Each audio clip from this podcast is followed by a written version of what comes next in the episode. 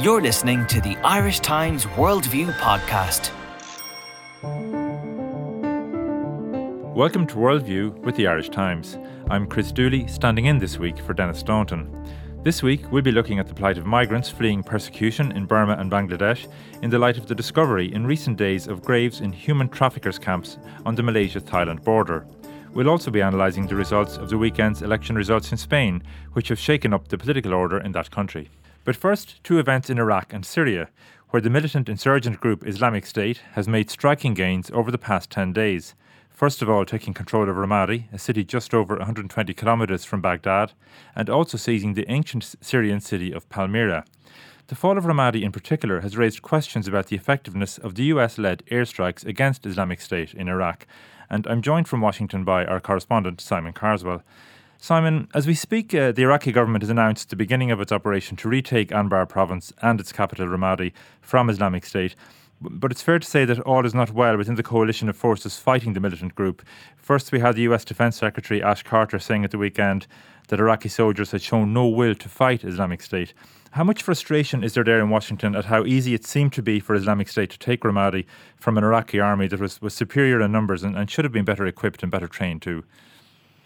I think there's considerable uh, frustration, and it also raises some fundamental questions about the, uh, what the Obama administration is doing to fight ISIS. Um, the fall of Ramadi really shows the limits of the so-called Obama doctrine. This is Obama's foreign policy strategy of limited engagement in regional conflicts to avoid another protracted war like the unpopular, unpopular conflicts in Iraq and Afghanistan, and the strategy of relying on local forces combined with Uh, U S airstrikes.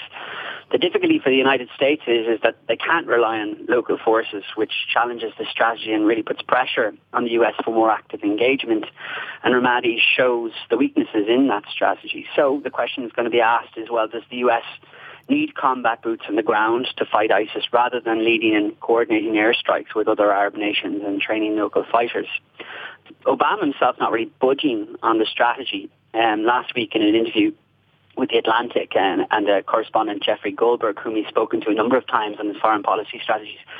So he said to Goldberg that, you know, when he was asked if the U S was losing the fight against Islamic State, and this was, he was asked this question the day after Ramadi had fallen and the day before Palmyra in Syria had fallen. He said, no, I don't think we're losing this. And he said, there's no doubt there was a tactical setback. But he did point to the fact that Ramadi had been vulnerable for a long time, primarily because these Iraqi security forces hadn't been trained or reinforced. So he's sticking with his message, really. He said, no, the fall of Ramadi is not a failure of U S foreign policy and our strategy with ISIS. It's just that the Iraqi forces um, in Ramadi had not been helped under Obama's strategy uh, to tackle ISIS. And Ash Carter really is going a little bit further than what Obama said by saying that the Iraqi military had showed no will to fight. Um, he also points out, which is interesting, is that the Iraqi forces had actually outnumbered ISIS somewhere in the region of ten to one. And he said that that says to him um, that there's an issue with the will of the Iraqis to fight ISIS and defend themselves. So really that goes back to, well, is this uh, is the U S uh, strategy? Is it, can they actually rely on local forces to beat ISIS? Um, you've had some criticism from uh, the likes of Republican John McCain, who's a foreign policy hawk and has uh, has been pushing the Obama administration for much more aggressive action in uh, Iraq.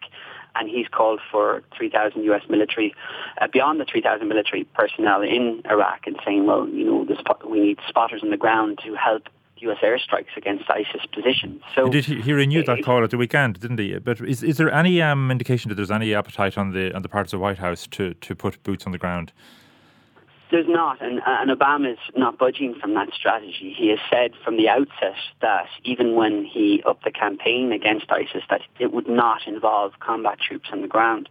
And uh, Ash Carter wasn't budging from this uh, either over the weekend. He said, well, Uh, they're not looking at it yet. The Pentagon is not looking at the possibility of even uh, a more limited um, uh, extra troops in the in the sense that there would just be spotters helping uh, helping local forces on the ground. Uh, McCain really wants uh, the Obama administration to go much, much further, and he's pointed to the surge in Iraq during the Iraq War, where uh, Bush ordered tens of thousands more U S troops uh, into Iraq, and he's pointed to that as an example of how uh, really stabilised the situation, and pointed to the fact that Obama's decision to withdraw troops in their entirety in twenty eleven has created this vacuum that led to the rise of ISIS. And if, if airstrikes are seen not to be working, and events over the past ten days would suggest they're not, although maybe that's too short a time frame, and if Obama doesn't want to commit to sending in ground forces, uh, where's the strategy then going from here? Or, or is it the case that perhaps the White House still has uh, has faith in, in the airstrikes policy to deliver in the longer run? Well, the Obama administration has shown over the last number of years that it's not willing to react, uh, uh, to be reactionary in terms of um, losses in the Middle East. They laid down the national strategy in a strategy document in February where they said they warned against overreach in making decisions. And you had Susan Rice, President Obama's national security advisor, saying that the U S couldn't be af- couldn't afford to be buffeted by alarmism in a nearly instantaneous news cycle. So that would suggest that they're willing to hold for the long uh, for the long haul on this and not willing to change their strategy. I mean, what's interesting is that this comes in the face of a change in public opinion in the United States. Um, this time last year, uh, the vast majority of Americans would have been opposed to even any kind of conflict in the Middle East. And since then, we've seen a change in opinion, mainly as a result of the reaction to these gruesome beheadings of American journalists last summer. And the public opinion is shifting. We had a poll in February from C N N which found that fifty-seven percent of Americans disapprove of Obama's handling uh, against the threat posed by ISIS, and this was up from forty-nine percent. But more recent um, poll findings have shown that there's actually a willingness among some Americans for uh, troops on the ground. There was um, a poll done by Harvard of eighteen to twenty-nine-year-olds, the millennials, and they found that the, that group, that age demographic, was becoming much more hawkish on the question of U S involvement in the Middle East. And they, that survey by the Harvard University Institute of Politics, they found in late April that fifty-seven percent of people favor sending ground troops to participate in a military campaign. So while the Obama administration itself is against it, the public is shifting towards it. Right. And of course, uh, Simon, w- one of the consequences of the absence of, of ground troops, of U S ground troops, is that it has opened up a space for Shia militias uh, uh, backed by Iran to take the lead in trying to retake Ramadi. How much concern is there in the U S that, that in fact, the U S seems to have long ago surrendered the initiative to Iran on the battlefield in in, in, in Iraq um, in the fight against Islamic State? And is there a danger that there's a long-term consequence there of a, a diminished U S influence in the region? Well, there is, and you know, the concerns are being raised largely by the more hawkish elements, obviously, in the in the Republican Party, um, and this has also raised questions for uh, U S alliances with the Arab nations, Saudi Arabia, and other nations in the Gulf region. Um, and there, those those nations are, are concerned about uh, as well the diplomatic talks with Iran, and they're heading for an end of June deadline where they're going to conclude this deal that will in fact leave uh, Iran with some nuclear capacity, not to develop a nuclear weapon, according to the the negotiators. negotiators, uh, U S-led negotiators, uh, but a capacity to uh, develop nuclear power. But that's alarmed uh, U S allies in the region, because what it does is, is that it shifts the balance of power in the region to Iran. And certainly the Arab nations are concerned, like we're seeing the conflict in Yemen and all these proxy wars involving Iran-backed uh, groups. And the Arab nations are concerned about that. We had a summit here earlier this month where a number of the U S Arab nations, the leaders, pulled out, and that was seen as a snub to Obama over the strategy with regards to the Iranian talks on the nuclear issue. So there's a lot of concern that this is a president that's really shifting, he's really retrenching back to the U S on, on the Middle East. He's reluctant to uh, engage in conflict or in increase conflict in the region, and much, much more eager to look for diplomatic solutions. But that's um, that's a concern. The Republican side, the fear is that it's embo- emboldening, emboldening um, uh, um, uh, uh, opponents in the region, and uh, and encouraging the likes of ISIS to really take the fight to uh, the American allies in the region and the Americans themselves.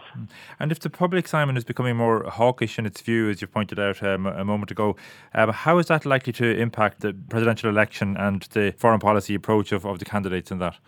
Well, this is an area that really Republican candidates are trying to grapple with at the moment. You have a very large field of Republican presidential candidates either declared or about to declare. Um, now, while they win, will win over a lot of hawkish supporters in the Republican ranks in the primary elections in the early stages of the presidential cycle, uh, election cycle, um, they really have to be careful because they need to win over moderates and independents in the general election to win the White House and to prevent the Democrats from winning a third term in the White House.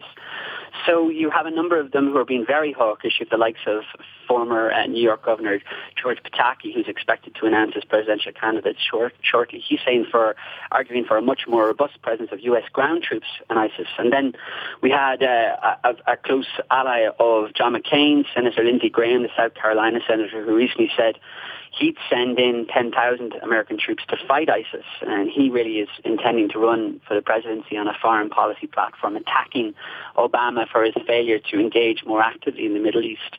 And you also have um, former Texas Governor Rick Perry, who's expected to announce his candidacy as well. He's saying eliminating ISIS would require some boots on the ground, whereas other Republicans are much more careful. Uh, one of the leading uh, Republican candidates, Jeb Bush, hasn't announced yet, but is expected to announce in the coming weeks.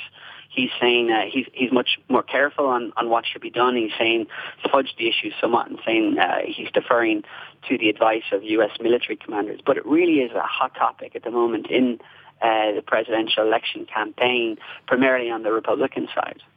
And whereas in the last election, Obama, I think, gained ground by taking a different stance from the more the, the aggressive uh, stance of his predecessor, uh, George Bush. Um, is it more likely then, are we likely to have a, a counter-reaction this time where, if you say public opinion is shifting, um, are the candidates who will promote a more aggressive U S uh, foreign policy stance, are they more more likely to win favour with, with voters? Well, I think that they're going to tread very, very carefully. Um, Republican candidates are going to appeal to Republican voters early in the process to try and win the Republican presidential nomination. So you're going to see much more hawkish talk. But I think it'll soften somewhat as the uh, campaign progresses towards the, ele- the general election itself in November twenty sixteen. And again, I think against that backdrop, you're going to see a lot of focus on what ISIS is doing, how uh, the U S military strategy in the Middle East is playing out during that time. So it's going to be a very interesting eighteen months. And you're going to see a lot of um, kicking for touch by candidates, being very careful as to what they come out and say. We saw uh, in recent weeks, Jeb Bush really um, was struggling when trying to answer questions about whether his brother was right to have gone in and invaded Iraq on faulty intelligence and intelligence that suggested uh, that Saddam Hussein was developing weapons of mass destruction. And he's really struggled and been uh, damaged somewhat uh, by a series of answers that he gave earlier this month about what he would do and whether his brother was right. So I think that that's going to uh, hang over a lot of the candidates, and they're not going to want to repeat what um, what Jeb Bush has done. But you have other candidates who are very careful, uh, the likes of Marco Rubio, the, the Florida senator, who's again one of the favourites on the, on the Republican side. He's been very, very careful not to alienate uh, George W. Bush's supporters, but also uh, careful not to commit himself uh, to saying that there needs to be ground troops in Iraq. So uh, there, there's going to, it's going to be a very interesting uh, eighteen months uh, on the foreign policy side to see how strongly those candidates come out against Obama's policy uh, it, with regard to ISIS. And they certainly are very, very negative at the moment, but they're not seeing themselves what they would actually do. And finally, Simon, what about on the Democratic side? Is, I mean, Hillary Clinton, I think, has always been viewed as probably more, um, maybe hawkish is the wrong word, but uh, more in favour of, of intervention than Obama. Is she likely to, to um, uh, d- how much would she differentiate her position from that of, of Obama in the campaign? Well, well, much like the Iraq issue is going to hang over the Republican race, it's going to hang over the Democratic race as well, because Hillary Clinton is, as you know, is Obama's Secretary of State in his first term. She's been very quiet on foreign policy. Uh, her campaign announcement in April made absolutely no reference to foreign policy, even though she had been um, quite hawkish, hawkish for a Democrat, certainly, uh, when it comes to uh, the Middle East. Um, she had encouraged Obama, uh, and he, he, he didn't take this up, but she had encouraged Obama to arm the moderate rebels in Syria much earlier in, in that conflict. But she has said very, very little. It's all, all of her focus in the presidential campaign so far has been on domestic issues, uh, issues such as uh, economic inequality, immigration, uh, small businesses, um, and really it's all about an economic message largely for Hillary Clinton, and we're waiting to see what she would do and what policy she will have with regard to ISIS. Okay, well, time will tell. Um, Simon Carswell in Washington, thank you for that. The discovery in recent days of at least one hundred thirty-nine graves in abandoned camps used by people traffickers on the Malaysia-Thailand border has drawn renewed attention to the plight of the Rohingya Muslims from Burma fleeing persecution in that country. Our Beijing correspondent Clifford Coonan joins me now. Clifford, can I begin by asking you to remind us who are the Rohingya Muslims and why are so many of them apparently desperate to leave Burma and prepared to take uh, tremendous risk uh, by taking to the seas to seek a new life elsewhere? Well, the Rohingya Muslims um, are um, based on um, in Burma, and for many years now they've been at the, the centre of um, of um, they're basically a stateless people. There's one point one million of them, and they've been persecuted by by Burma's Buddhist majority. Um, in the last couple of years, in the western state of Rakhine in Burma, um, about one hundred forty thousand um, Rohingyas have been driven from their homes, and another one hundred thousand have fled by sea. And there's also been very many of them have died in the clashes with um, with with the um, with the local Buddhists.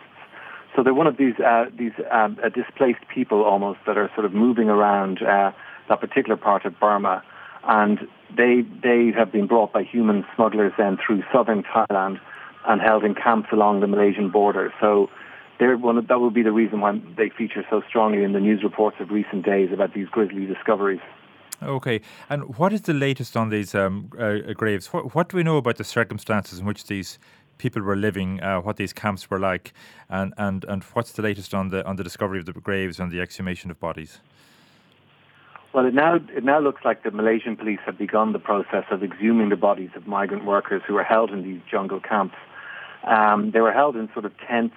Um, looking at the, the pictures, Um, they were held for um, in, in these uh, makeshift tents, which were sort of dotted along the border, so they could be moved quickly from place to place.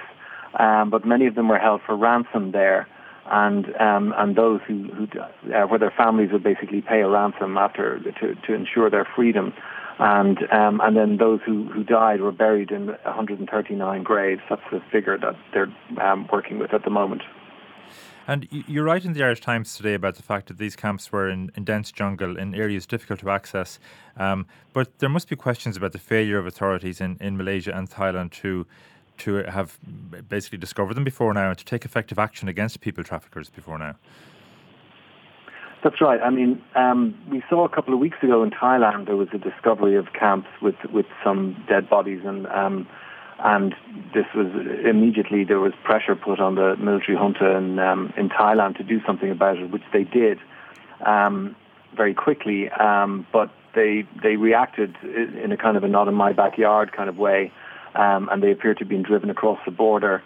Um, and so um, it's a very difficult area to police as well because it's very mountainous. Um, the border is, often isn't marked, so you're just sort of moving um, through these Um, through these areas. You have the southern Songkhla province in Thailand and then the area then bordering with Malaysia. So um, basically the official reaction, the Malaysians appear so far to have been the most uh, forthright in in, um, in dealing with the issue, and they've been staging press conferences, and um, the National Police Chief Khalid Abdul Bakar um, has been um, discussing um, the details of the operation. And is it, it um, is it credible that they're talking in certainly a very um, hard language now about clamping down on the trafficking and and uh, bringing those involved to justice? Is there any indication that they even know who these traffickers are, that they know where to find them, and that they are prepared to deal with this problem once and for all?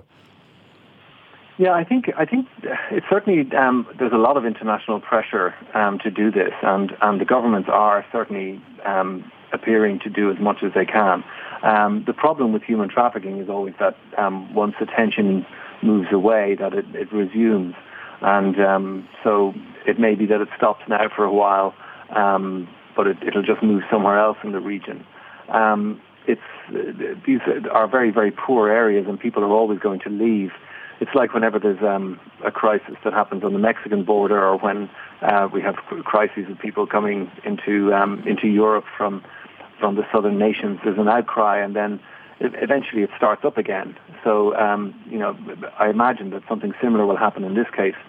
Uh, there's also a, a, a, a nautical element to this, where um, a lot of the um, um, the migrants are being sent by sea, and they've just been left um, drifting now in the ocean, and no country in the region wants to take them in, which I think is a very similar scenario, or familiar scenario to to Europe, um, where, you know, we have the same sort of scenarios there. So um, there could be anything up to three thousand people still out at sea, um, and Malaysia and Indonesia have agreed to stop rejecting boats.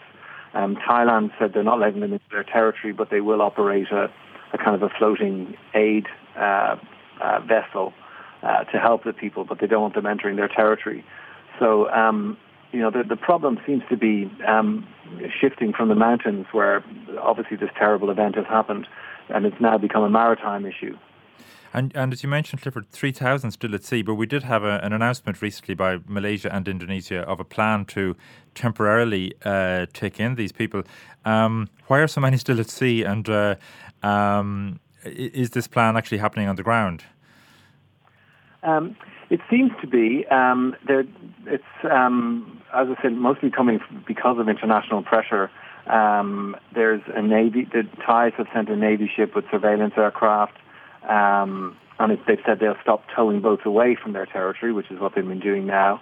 Um, it, it's all basically, a, um, it's, it's still open to see how this exactly uh, plays out. And obviously we're still dealing with the horrific situation on the border um, with Malaysia and Thailand there, where um, they're discovering these camps. So um, um, looking ahead, um, I imagine a lot of the refugees are, are sort of wondering what's, or the migrant workers are, are looking ahead now thinking what, what their future holds, because they're, a lot of these people are stateless. They're, they can't go back to Burma. They can't go back to Bangladesh. I, I noticed today also that um, Bangladesh's leader, Sheikh Hasina, has said that anyone trying to leave the country illegally should be punished along with the human trafficker, along with the human traffickers.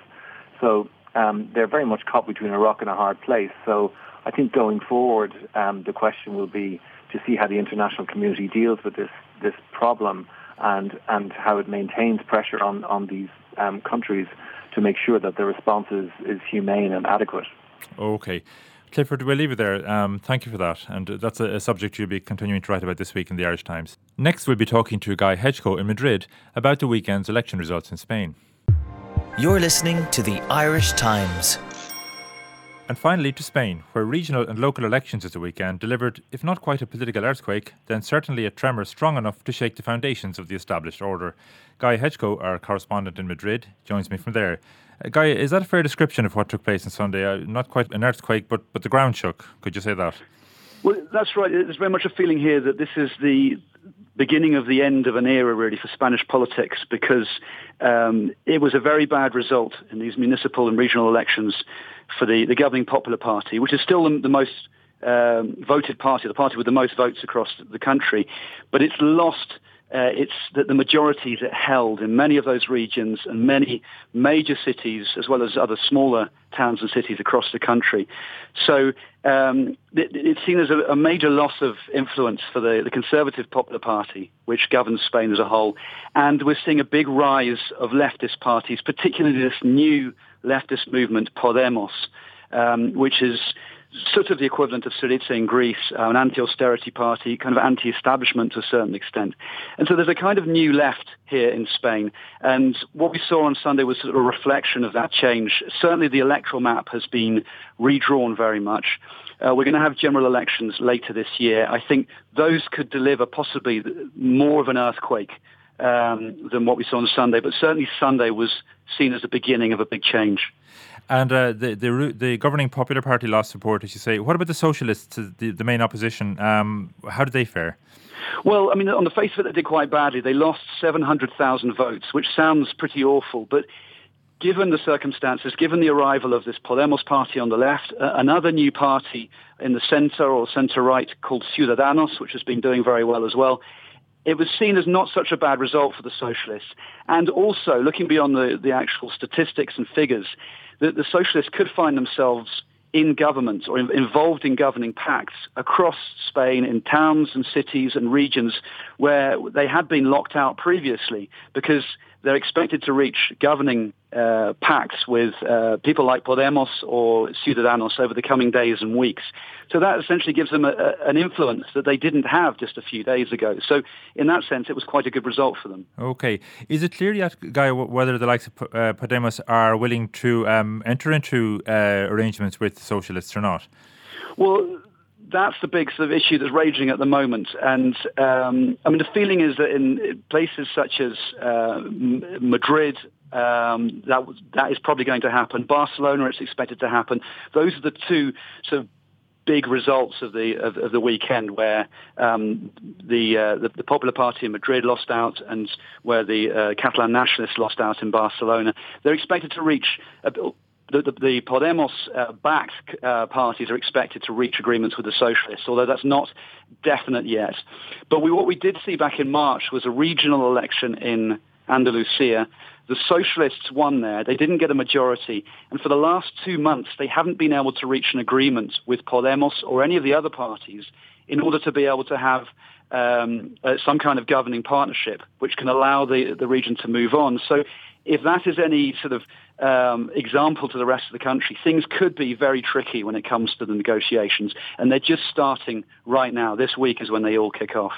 And is it clear now that um, whatever arrangements they come to uh, at, at local and regional level, you, um, Spain is looking at a general election? Is it be- before the end of the year, or, or likely to be before the end of the year? Um, and is it clear now that, that neither the, the, the Popular Party nor the Socialists will be able to uh, secure uh, an overall majority? And that, are, are we seeing the end of this two, two-party system that has dominated in Spain more or less since the end of the Franco dictatorship? Well, the general election is expected to take place either in November or December. I think it can it can happen uh, until uh, February of next year. We're expecting it by the end of this year, though. Um, and, I mean, if you look at the, the, the local election results at the weekend, they gave the Socialists and the Popular Party around fifty percent of the of the vote overall. That compares to, to around seventy or eighty percent that they had been sharing out until Uh, quite recently. So that gives you an idea as to how much their influence has waned. There's a feeling that no party is going to be able to get the majority. Certainly it would be very difficult for either the Socialists uh, or the Popular Party or, or any party to get a, a majority in the general elections. So Spain is entering a new era. The, the, two, the bi-party system, which has been in place really for thirty-five years or so, is coming to an end. There are four parties that Uh, really have a, an influence now.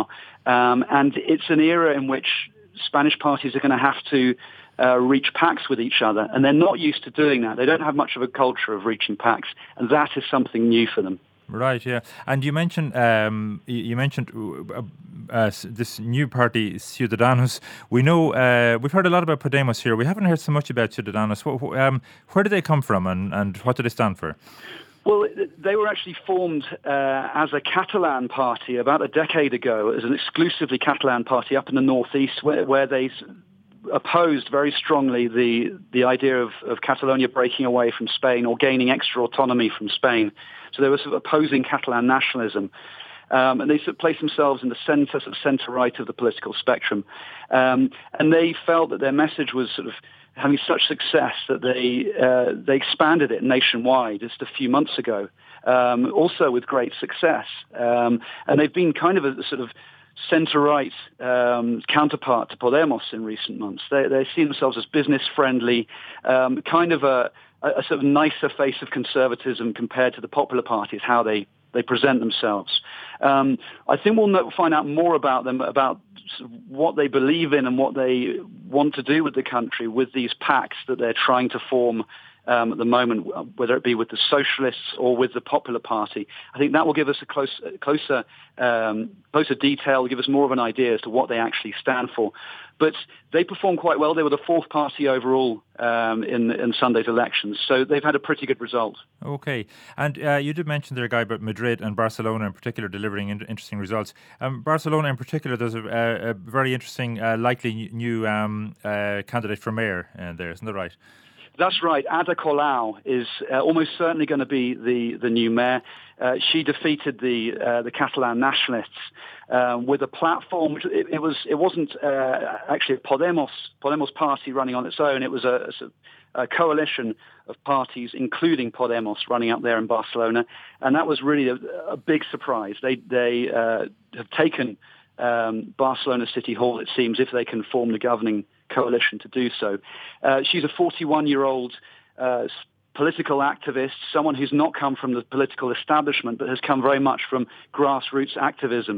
Um, she, just a few years ago, was squatting in a flat in Barcelona. She's very involved in the, the campaign for social housing. Uh, she was a co-founder of a movement which has helped families affected by evictions due to the recent economic crisis.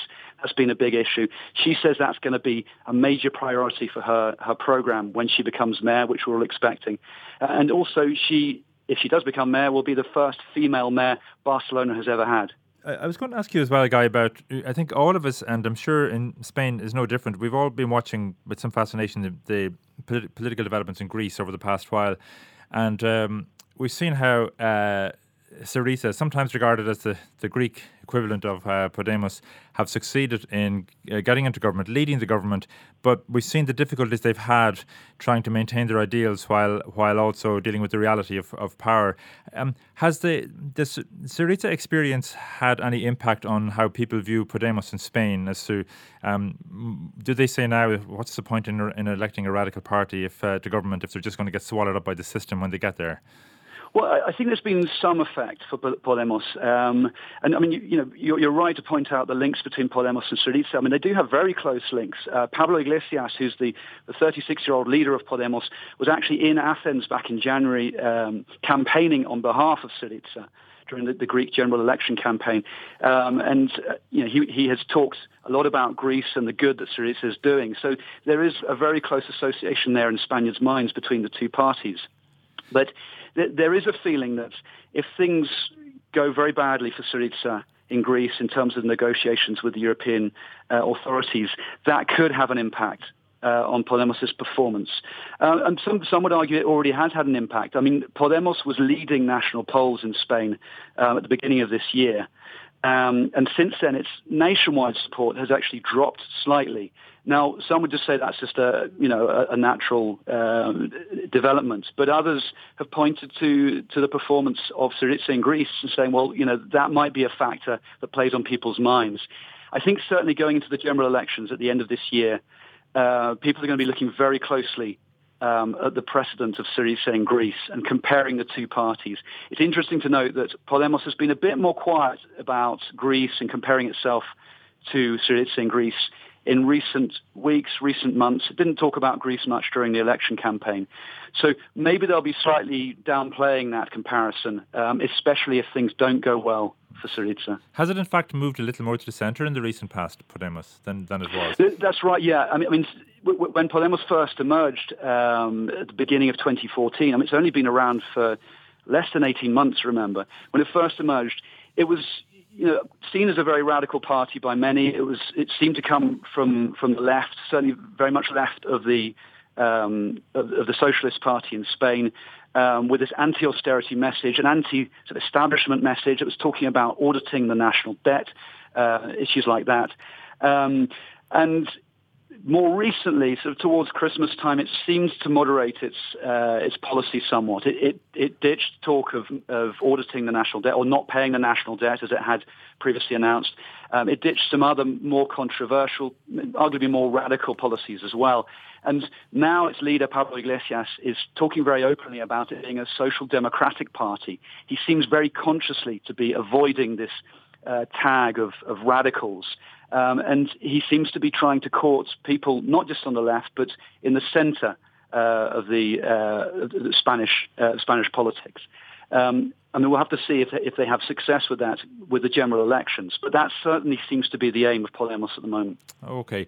Well, certainly a very interesting few months ahead there, I think, Guy. So thank you for that analysis. That's all from this week's Worldview. From producer Declan Conlon, sound engineer J J Vernon, and me, Chris Dooley. Thank you for listening and goodbye.